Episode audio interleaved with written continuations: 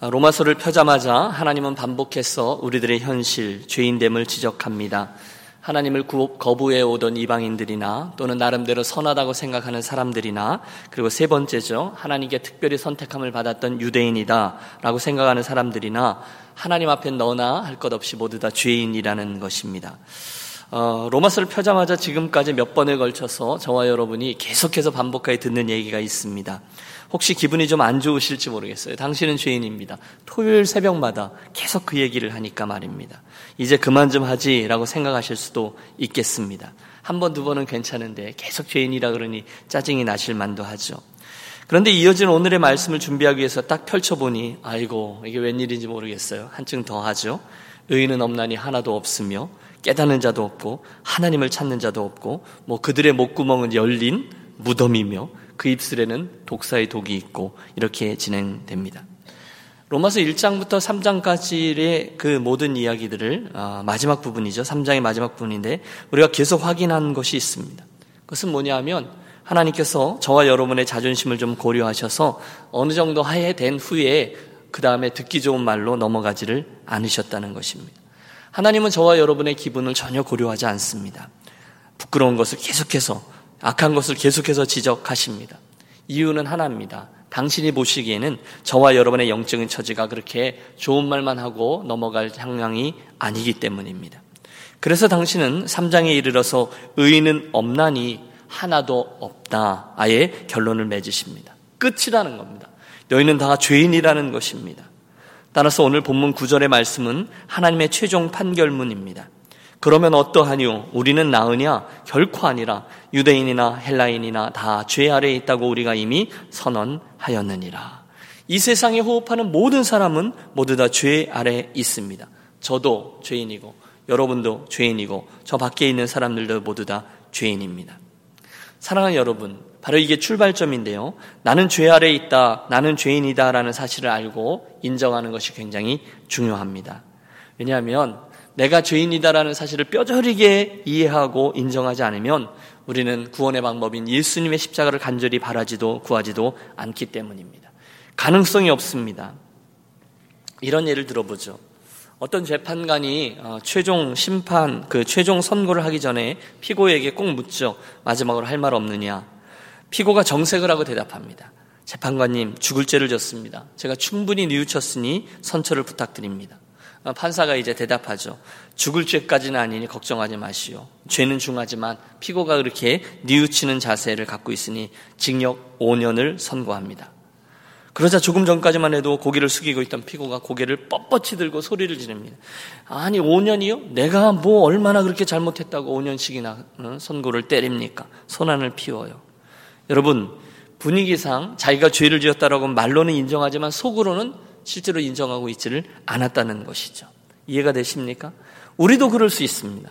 저와 여러분이 교회에 와서는 로마서의 말씀을 듣고 어, 또는 강단 앞에 엎드려서 주여 나는 죄인입니다. 저를 용서해 주십시오. 기도는 할 수 있습니다만 혹시 나도 모르는 사이 내 속 사람은 심각하게 그것을 인정하지 않을 수 있습니다. 따라서 이 아침에 저와 여러분 모두 다 이 본문의 말씀을 다시 한번 바라보면서 나는 분명히 가능성이 없고 죽을 수밖에 없는 죄인이다라는 사실, 그게 무슨 의미인지를 확실히 인정하고 이해하고 우리들의 영적인 순례를 다시금 시작하시기를 권합니다. 여러분 구절의 말씀을 보세요. 유대인이나 헬라인이나 다 죄 아래 있다라고 우리가 선언하였느니라. 이미 선언했다는 거예요. 죄 아래에 있다고. 여러분 이게 굉장히 중요한 단어입니다. 죄 아래. 무거운 멍해가 있어요. 그 밑에 눌린 거죠. 질질 끌려가고 있는 거죠. 그런 종을 한번 연상해 보십시오. 아, 우리 삶에 반복되고 있는 죄를 보세요. 끔찍하죠. 여러분 사람이 지을 수 있는 죄가 얼마나 많은지 모릅니다. 어쩌면 그렇게 사람들이 악해질 수 있는가? 어쩌면 그런 죄된 성향이 사라지지 않는가? 더 끔찍한 것은 나도 그런 마음에서 자유롭지 않다는 것입니다. 고민합니다. 그게 나쁜 건지 알아요. 그게 죄라는 걸 알아요. 하지만 나는 그것을 아는데도 끌려갑니다. 왜요? 죄 뒤에는 사탄, 인격, 힘이 있기 때문에 그렇습니다. 그런 세력의 종들이었어요. 다. 그러므로 우리는 절망합니다. 하나님이 없다 하는 이들이나 그래도 나는 좀 낫다라고 생각하는 이들이나 하나님의 선택을 받았다고 말할 유대인은 할 것 없이 우리는 모두 다 죄 아래에 있다고 선언하였느니라. 끝. 마침표. 이어지는 10절에서 17절까지의 말씀은 구약에 나오는 말씀들을 인용하므로 그 끝이라는 우리들의 절망적인 상황을 세 가지로 묘사해 줍니다. 첫째, 우리는 죄 중에 있기 때문에 무능하다는 겁니다. 둘째, 우리는 부패했다는 겁니다. 셋째, 우리는 아주 절망했다는 겁니다. 여러분, 이걸 한번 생각해 보십시오. 우리들의 형편을 말하는 거죠. 10절. 의인은 없나니 하나도 없으며 깨닫는 자도 없고 하나님을 찾는 자도 없고 죄는커녕 내가 죄인이라는 사실조차 깨닫지 못한대요. 맞습니다, 여러분. 사람들은 죄인이다 그러면 기분 나빠합니다. 자기들이 왜 죄인인지, 자기들이 왜 하나님의 은혜가 필요한지를 모릅니다. 깨닫지도 못합니다. 아니, 하나님을 찾을 마음이 아예 없습니다. 이게 무능입니다. 다 치우쳐 한 가지로 무익하게 되고 선을 행하는 자는 없나니 하나도 없도다. 찾을 길이 없어요. 누구든지 하나님께 나아갈 자유는 있지만 그 하나님을 찾을 능력이 없어요. 어떻게 이 죄된 상태에서 빠져나와야 될지, 아니, 죄 속에 있다는 것도 깨닫지 못합니다. 이게 무능이에요. 죄 속에 있는 이들에게 있는 형편이죠. 두 번째, 그들은 아주 부패했다고 되어 있습니다.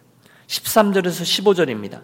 그들의 목구멍은 열린 무덤이요 그 혀로는 속임을 일삼으며 그 입술에는 독사의 독이 있고 그 입에는 저주와 악독이 가득하고 그 발은 피 흘리는데 빠른지라. 여러분 이게 하나하나가 굉장한 묘사입니다.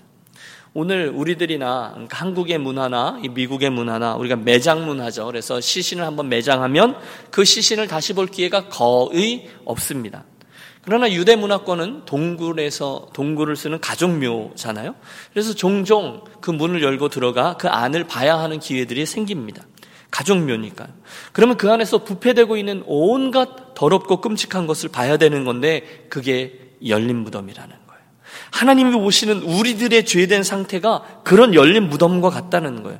우리의 목구멍, 우리의 혀, 우리의 입술, 우리의 발, 이 모든 것들이 그거 같다는 거예요. 이게 비극이죠. 셋째, 그러므로 죄 중에 있는 우리들의 상황은 절망이라는 거예요. 16절부터 18절이죠. 파멸과 고생이 그 길에 있어 평강이를 알지 못하였고 그들의 눈앞에 하나님을 두려워함이 없느니라. 가능성도 없고 열린 무덤과 같은 존재니 얼마나 절망인지 모릅니다. 그런데 그것도 몰라요. 한 번 죽는 것을 사람에게 정하신 것이요. 그 위에는 심판이 있으리니 하나님 그렇게 정하셨지만 그 사실 자체를 몰라요. 그러므로 저희 눈앞에 하나님을 두려워함이 없느니라. 자기들이 어떤 죄인인지 어떤 형편인지 결국 지옥에 떨어질 것인데 하나님의 심판 앞에 서게 될 것이 무엇인지를 아예 모르기 때문에 이들은 절망입니다. 비극이죠. 결국 하나님은 로마서 1장에서 너희들은 죄인이다라고 시작한 얘기를 2장에서도 너희는 죄인이다, 3장에서도 너희는 죄인이다 이렇게 쭉 말씀하시고 23절, 3장 23절의 말씀으로 요약하며 최후 선언을 진행하십니다. 23절 같이 읽죠. 모든 사람이 죄를 범하였음에 하나님의 영광에 이르지 못하더니 바랍니다 여러분 이 아침에 이 사실을 우리 마음속 깊이 인정하시고 그리고 나서 이 죄를 상쇄할 만한 하나님의 은혜를 구하며 나아가는 저와 여러분이 되시기를 권합니다. 물론 제가 계속 이런 말씀을 드리기 좀 미안할 정도로 여러분 한 분 한 분은 다 귀하시고요. 내세울 만한 것들이 있는 분들입니다. 우리 교회 식구들 아, 인물도 좋으시고 또 열심히 사셨고 성품도 좋으시고 섬김도 좋으시고 다 귀하세요. 그래서 제가 당신 죄인입니다라는 얘기를 계속해서 하기가 어쩔 때는 좀 미안해요. 하지만 분명히 말씀드려야 합니다. 그러거나 말거나 한 분들 예외 없이 저도 여러분들 우리는 죄의 대학교 동창생들입니다. 그리고 이 사실 나는 가능성이 없는 죄인이다라는 사실을 내게 주시는 진단이요 내게 주시는 하나님의 말씀으로 받는 이들이 복되다라는 거죠. 이게 로마서 3장이 말씀해 주고 있는 진리예요. 왜 복됩니까? 가능성이 있으니까. 성 어거스틴이 유명한 말을 했잖아요. 세상에는 두 종류의 죄인이 있는데 하나는 내가 죄인임을 아는 죄인이고 하나는 내가 죄인임을 모르는 죄인이다. 그리고 기가 막힌 말을 덧붙입니다. 전자의 죄인은 가능성이 있지만 후자의 죄인은 가능성이 없다라고요. 여러분, 여러분은요, 이 전자의 죄인이세요? 후자의 죄인이세요? 즉, 나는 가능성이 없는 그런 죄인이다라는 사실에 대해서 철저히 절망하고 나는 하나님 앞에 내세울 것이 없다라는 것을 인정하십니까? 아니면, 예, 동의합니다. 저는 죄인이죠. 그런데 예수님의 십자가로 인해서 구원받았습니다를 너무 쉽게 금방 말씀하고 나의 죄인됨을 제대로 고민하거나 느껴보지도 않고 금방 이리로 넘어와 버린 분은 아니십니까? 저와 여러분이 신앙생활 하다 보면 교회도 다닐 수 있죠. 우리가 세례도 받을 수 있습니다. 어떤 분은 직분도 받을 수 있습니다. 주일이면 봉사도 할 수 있습니다. 빠지지 않고 함께 예배당에 나와서 찬양하고 기도할 수 있습니다. 심지어 토요일 새벽 예배 이렇게 함께 모여서 기도하며 나아갈 수 있습니다.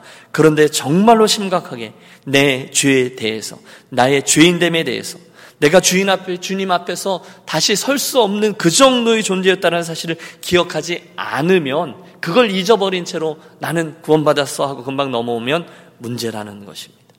여러분, 로마서를 받는 사람들, 로마서의 수신자들의 문제가 이거였어요. 저를 포함해서 교회에 오래 다닌 분들의 문제가 이거였어요. 죄 이야기하면, 아, 그, 또 그 이야기. 나는 다 뗐어. 그리고 넘어가 버린다는 거예요. 그러나 여러분, 우리들의 진정한 소망은 오직 여기에서만 시작됩니다. 나의 죄인됨을 분명히 인지하고 그 사실을 잊지 않는 거예요. 그래서 거기서 밀려가는 게 아니라 그 자리 때문에 십자가의 은혜를 붙들고 날마다 나아가는 사람인 것이죠. 나의 죄를 씻기는 예수의 피밖에 없네. 다시 정취하기도 예수의 피밖에 없네. 예수의 흘린 피 날 희게 하오니 귀하고 귀하다 예수의 피밖에 없네. 여러분 날마다 그 찬양을 되뇌이면서 사는 것입니다.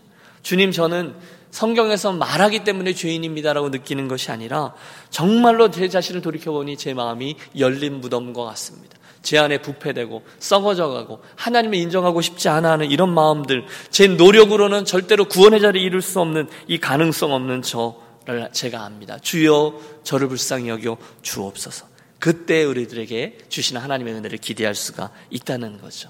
저와 여러분의 이 아침의 기도가 그렇게 시작되시기를 바랍니다. 만일 여기까지만 하고 제가 설교를 마치면 저와 여러분은 모두 다 고개를 푹 숙인 채 힘 빠져서 이렇게 앉아 계시다 교회당 문을 나갈 것입니다. 공감은 해요. 인정은 하시죠. 내가 죄인이다라는 것을. 그래도 그 다음에 힘은 없을 겁니다. 그런데 여러분 걱정하지 마십시오. 오늘 하나님이 그런 우리를 위해서 새로운 길을 여셨습니다.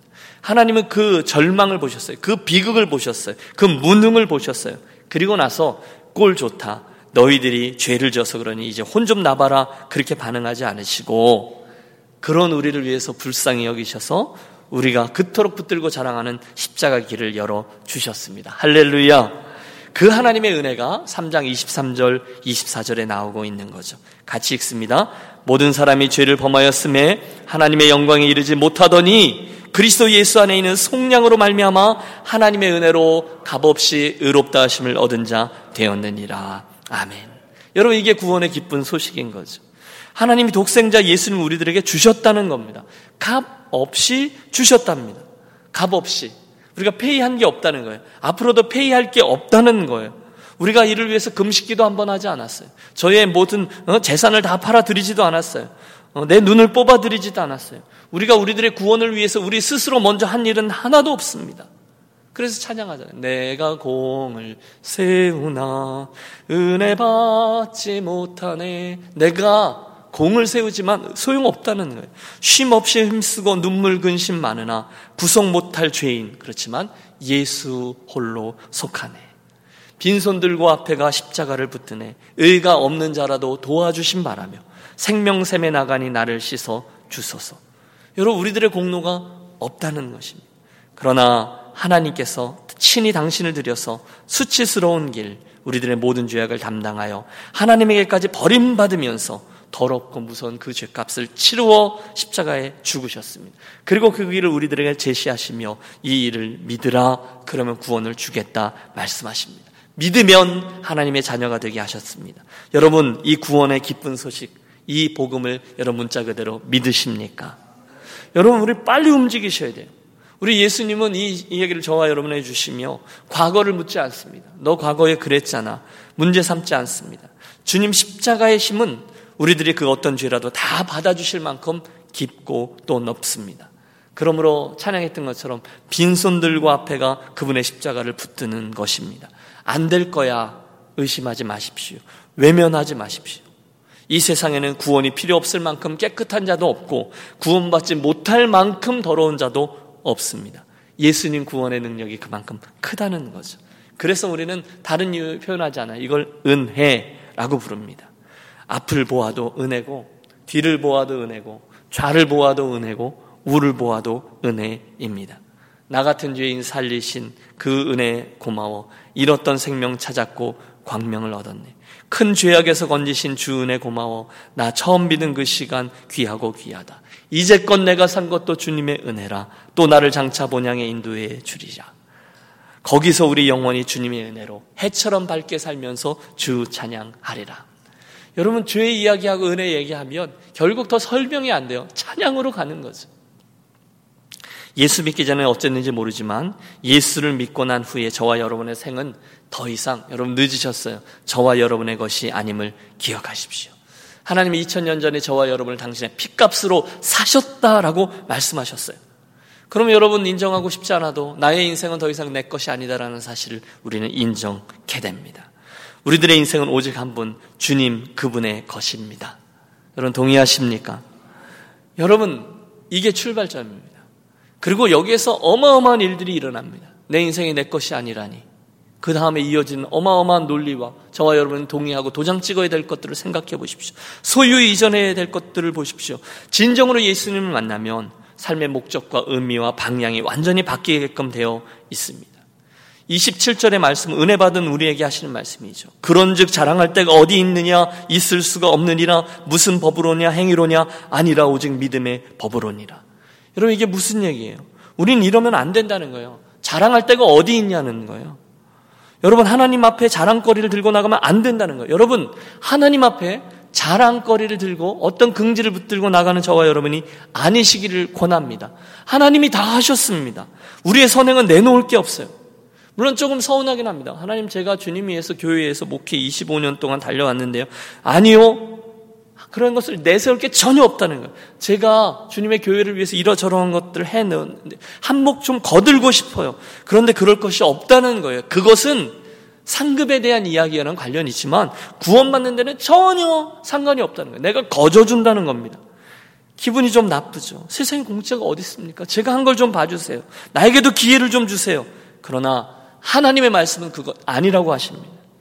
우리가 선한 행위를 하기 때문에 구원받는 것이 아니라 구원을 받았기 때문에 선한 행위를 하는 것이죠. 무엇인가 내가 더 받기 위해서 받아내기 위해서 경건 생활을 하고 헌신하는 생활을 하는 게 아니라 내게 주신 은혜에 감사하기에 그분의 뜻에 합당하게 살려고 애를 씁니다. 그러므로 여러분 하나님의 은혜를 경험한 사람에게 선한 행위가 없다면 변화가 없다면 가짜입니다. 아, 목사님 행위가 아니라면서요. 아니요. 그 얘기를 하는 게 아니에요. 행위로 구원받지 않아요. 그러나 진정으로 구원받은 사람들은 열매가 없다면 가짜입니다. 또 어떤 선한 행위를 내가 은근히 자랑하고 싶죠. 틀렸습니다. 오직 우리의 구원, 그 사건에 대해서 자랑할 것은 하나, 예수 그리스도 그분의 한 일 십자가 뿐인 줄로 믿습니다. 사도 바울의 고백 그대로 그러나 내게는 오직 예수 그리스도의 십자가 외에 결코 자랑할 것이 없나니. 왜요? 이 사실을 알았거든요. 그런즉 지금 이 그런즉이 바로 그 앞에 복음에 대한 이야기잖아요. 그리고 나서 바로 나온 거예요. 자랑할 때가 없다는 겁니다. 둘째, 구원받을 자가 꼭 기억해야 될 것은 실수하면 안 된다는 것이 그 뒤에 나오는 거죠. 우리가 만들어 놓은 어떤 다른 구원의 길을 인정하지 않는다는 거예요. 무슨 법으로냐? 행위로냐? 아니라는 거예요. 예수 외에는 안 된다는 거예요. 다른 이로서는 구원을 얻을 수 없다니 천하 인간에게 구원을 얻을 만한 다른 이름을 우리에게 주시는 일이 없음이니라. 내가 곧 길이요 진리요 생명이니 나로 말미암지 않고는 아버지께로 올 자가 없느니라. 안 된다는. 여러분 우리가 운전하다 보면 느낌으로 가고 싶을 때가 있지만 느낌으로 가다 보면 반드시 놓치게 돼요. 내비게이션을 보고 또는 지도를 보고 가야 되는 거죠. 똑같습니다. 이렇게 저렇게 되면 구원받을 수 있을 것 같지만 착한 사람은 구원받을 수 있을 것 같지만 억울하게 죽은 사람 구원받을 수 있을 것 같지만 나는 그 다음 얘기에 대해서 알지 못합니다. 아니요. 전 모릅니다. 대신에 성경의 말씀을 믿습니다. 다른 이름으로 구원을 얻을 수 없습니다. 다른 법은 다른 것으로는 안 된다는 거죠. 세 번째 실수도 범할 수 있는 실수도 있다는 거예요. 아니라는 거예요. 오직 믿음의 법으로니라. 따라해 주세요. 오직 믿음의 법으로니라. 그래도 뭔가 하나를 내놓아야 된다라고 생각하잖아요. 나만큼 죄 많이 지은 죄인이 그냥 이렇게 싱겁게 끝낼 수는 없지. 나는 그 죄는 처리해야 될 거야. 벌을 받아야 될 거야. 사탄도 우리를 송사합니다. 너 이 정도로 끝날 거라고 오산이야. 하나님이 그렇게 만만한 분이 아니라니까. 다 거짓말입니다. 그때 우리가 사용해야 될 것은 오직 이 믿음의 법이라는 거죠. 그것뿐이라는 거예요. 우리가 주님께 용서를 구하고 진정으로 구원함, 어, 그 용서의 기도를 했다면 이제는 그 죄를 용서하였다라는 하나님의 약속의 말씀을 그대로 믿는 겁니다. 이게 믿음의 법이라는 거예요. 하나님이 약속하셨으니까. 우리의 구속은 은이나 금같이 없어질 것으로 이루어진 것이 아니요 오직 흠도 점도 없으신 어린 양 예수 그리스도의 보혈로 인한 것이라 이렇게 말씀하셨어요. 28절 그러므로 사람이 의롭다 하심을 얻는 것은 율법의 행위에 있지 않고 믿음으로 되는 줄을 우리가 인정하노라. 율법이 아니라 믿음이다. 율법이 아니라 믿음이다. 하나님이 그렇게 약속하셨으니 아, 그 믿음 때문에 나는 구원받았어. 라고 믿는 거죠. 여러분 느낌 붙잡고 예수 믿다면 큰일 나잖아요. 뭐 좀 잘하면 구원받은 것 같지만 그게 아니에요. 믿음의 법, 하나님의 말씀을 붙잡고 구원함을 받는 것입니다. 본문은 저와 여러분이 값없이 구원함을 받았다라고 말씀합니다. 값없이. 여러분 이게 무슨 뜻이죠? 공짜로라는 거죠. 예수님이 저와 여러분을 위해서 말끔히 끝까지 다 치르셨기 때문에 저와 여러분이 여탄 값이라도 조금이라도 치러야 된다는 생각은 완전히 틀린 거고요. 이건 이단 사상입니다. 그리고 바로 여기에서 많은 사람들이 구원의 감격을 느끼지 못하는 이유가 자리합니다. 하나님이 은혜를 주셨는데 그 구원의 감격을 느끼지 못하고 그것을 그냥 공짜로 받지를 못합니다. 은혜를 주셨는데 받아내지를 못해요. 꼭 내가 뭔 그래도 내가 대가를 치러야 한다고 생각합니다. 그래서 많은 분들이 피곤하게 예수를 믿습니다. 피곤하게 주님을 섬깁니다. 봉사할 때도 그런 되 갚는다는 생각으로 합니다. 그러나 기억하세요. 여러분, 봉사는요, 구원의 대가가 아닙니다. 어떤 분은요, 나는 열심히 벌어서 헌금으로 대가를 치러야 돼. 섬김과 기쁨이 아니라 그걸 대가로 여기는 분들이 있습니다. 또 전도를 많이 하면 구원받은 것에 대한 대가를 치렀다고 생각하고 봉사 많이 하면 자연스럽게 내가 대가를 많이 치렀으니까 내 포션이 더 많으니까 목소리가 올라가는 경향도 있습니다. 아니에요. 여러분 분명히 아십시오. 헌금을 많이 해도 적게 해도 예수 믿었기 때문에 구원을 받은 것이고 봉사를 많이 해도 적게 해도 예수를 믿었기 때문에 구원 받은 것이고요. 직분을 받아도 아니어도 예수를 믿었기 때문에 구원을 받은 것입니다. 이 은혜뿐인 거죠. 그러므로 구원은 예수 그리스도 안에 있는 그 구속함 때문에 하나님의 은혜로 거저 받았습니다. 그러므로 우리는 겸손할 수밖에 없습니다. 그래서 하나님께 미안하고 그래서 하나님께 감사하고 그래서 아무것도 내세우지 못하고 많은 걸 해도 끝까지 겸손하게 주님을 섬기는 겁니다. 그러므로 나는 예수 잘 믿는다고 큰 소리를 치는 사람은 가짜인 거죠. 내가 저분보다 그래도 예수님 더 잘 믿을 것 가짜입니다. 회개하십시오. 착각하지 마십시오. 저와 여러분이 어떤 행위로 구원의 은혜 앞에 내세울 것은 하나도 없습니다. 그냥 주님께 감사하고 그냥 주님께 죄송하고 그냥 주님께 미안할 것 뿐입니다. 이게 구원의 은혜인 거죠. 말씀을 맺죠. 3장까지 말씀을 보았는데요. 끝없이 반복하는 게 너는 죄인이다 라는 이야기입니다. 그러므로 여러분, 내가 죄인이다라는 사실을 아는 죄인들이 되어야 되겠습니다. 또 누구든지 끝까지 뭔가를 하나님 앞에 내놓고자 애를 쓰는 사람은 아직 하나님의 은혜를 모르는 사람입니다. 은혜는요, 누리면 되는 거예요. 이게 내가 너에게 주는 구원의 은혜야. 라고 말씀하시면, 아멘, 할렐루야, 감사합니다. 내가 내게 성령을 주노라 그러면 아멘 하고 받는 것입니다. 이게 받고 누리는 것입니다. 세 번째, 그리고 나서 그 은혜 때문에, 그 감격 때문에 남겨진 저와 여러분의 삶을 하나님께 들으시고 헌신하는 유년 가족들이 되시기를 바랍니다. 내 생명을 들여 주님을 위해 사용된다는 것은, 주님을 믿으며 사용된다는 것은 어떤 것으로도 비교할 수 없을 만큼 고귀한 것입니다. 여러분, 금방 끝납니다. 그게 저와 여러분의 마침표입니다. 그런데 그 짧은 인생길에 저와 여러분의 것들 가운데 오늘 저와 여러분에게 있는 최상의 것, 가장 좋은 것을 하나님 그분 앞에 내어 드리는 저와 여러분이 되시기를 다시 한번 권합니다. 우리에게 있는 시간, 우리에게 있는 젊음, 우리들에게 있는 인생, 우리들의 소유, 우리들의 있는 은사, 우리들에게 있는 능력, 우리들의 자녀, 우리들의 섬김 등 최선을 다해 가장 좋은 것으로 여러분 그분이 가장 귀한 분이기 때문에 가장 좋은 것으로 그분께 내어 드리는 것입니다. 왜요? 그분은 그것들을 받으실 만큼 충분히 영광 받으셔야 될 만한 분이시기 때문에 그렇습니다. 그분은 그런 가능성 없는 우리들을 값없이 구원해 주신 놀라운 은혜를 주셨기 때문입니다. 그리고 나서 최선을 다해 마지막이죠. 그 복음을 증거하는 겁니다. 이 복음은요, 필요 없는 사람이 없어요. 오늘 본문 제일 마지막 29절부터의 말씀은 이렇게 돼 있어요. 하나님이 다만 유대인들의 하나님이냐, 또한 이방인의 하나님은 아니시냐, 진실로 이방인의 하나님도 되시느니라. 할례자도 믿음으로 말미암아 또한 무할례자도 믿음으로 말미암아 의롭다 하실 하나님은 한 분이시니라. 그런즉 우리가 믿음으로 말미암아 율법을 파기하느냐 그럴 수 없느니라 도리어 율법을 굳게 세우느니라. 여러분 이게 무슨 얘기입니까? 유대인이든 이방인이든 할례자이든 무할례자이든 믿음을 가지면 누구나 구원을 받게 된다라는 말씀입니다. 그러므로 이 복음을 다른 이들에게 전하는 것이 맞습니다. 이 아침에 우리 기도하며 나아가실 때 로마 교회 성도들은 복음을 다시 들어야 됐다라는 사실을 나에게 적용하셔서 하나님 나에게 주신 이 놀라운 복음을 다시 듣습니다. 유념하고 묵상하고 떠올리고 아 내가 죄 아래 있었지. 그리고 값 없이 은혜로 구원을 얻었지. 묵상하는 시간이 되시기를 바라고요. 이 아침에 함께 이야기한 대로 우리의 죄인됨과 거저 주신 은혜와 믿음으로 받은 구원과 그리고 그 구원에 대한 감사와 결단과 헌신 이게 보다 선명해지는 저와 여러분의 기도 시간이 되시기를 주의 이름으로 축원합니다. 기도하겠습니다. 죄 중에 거하며 가능성이 없던 우리를 구원하기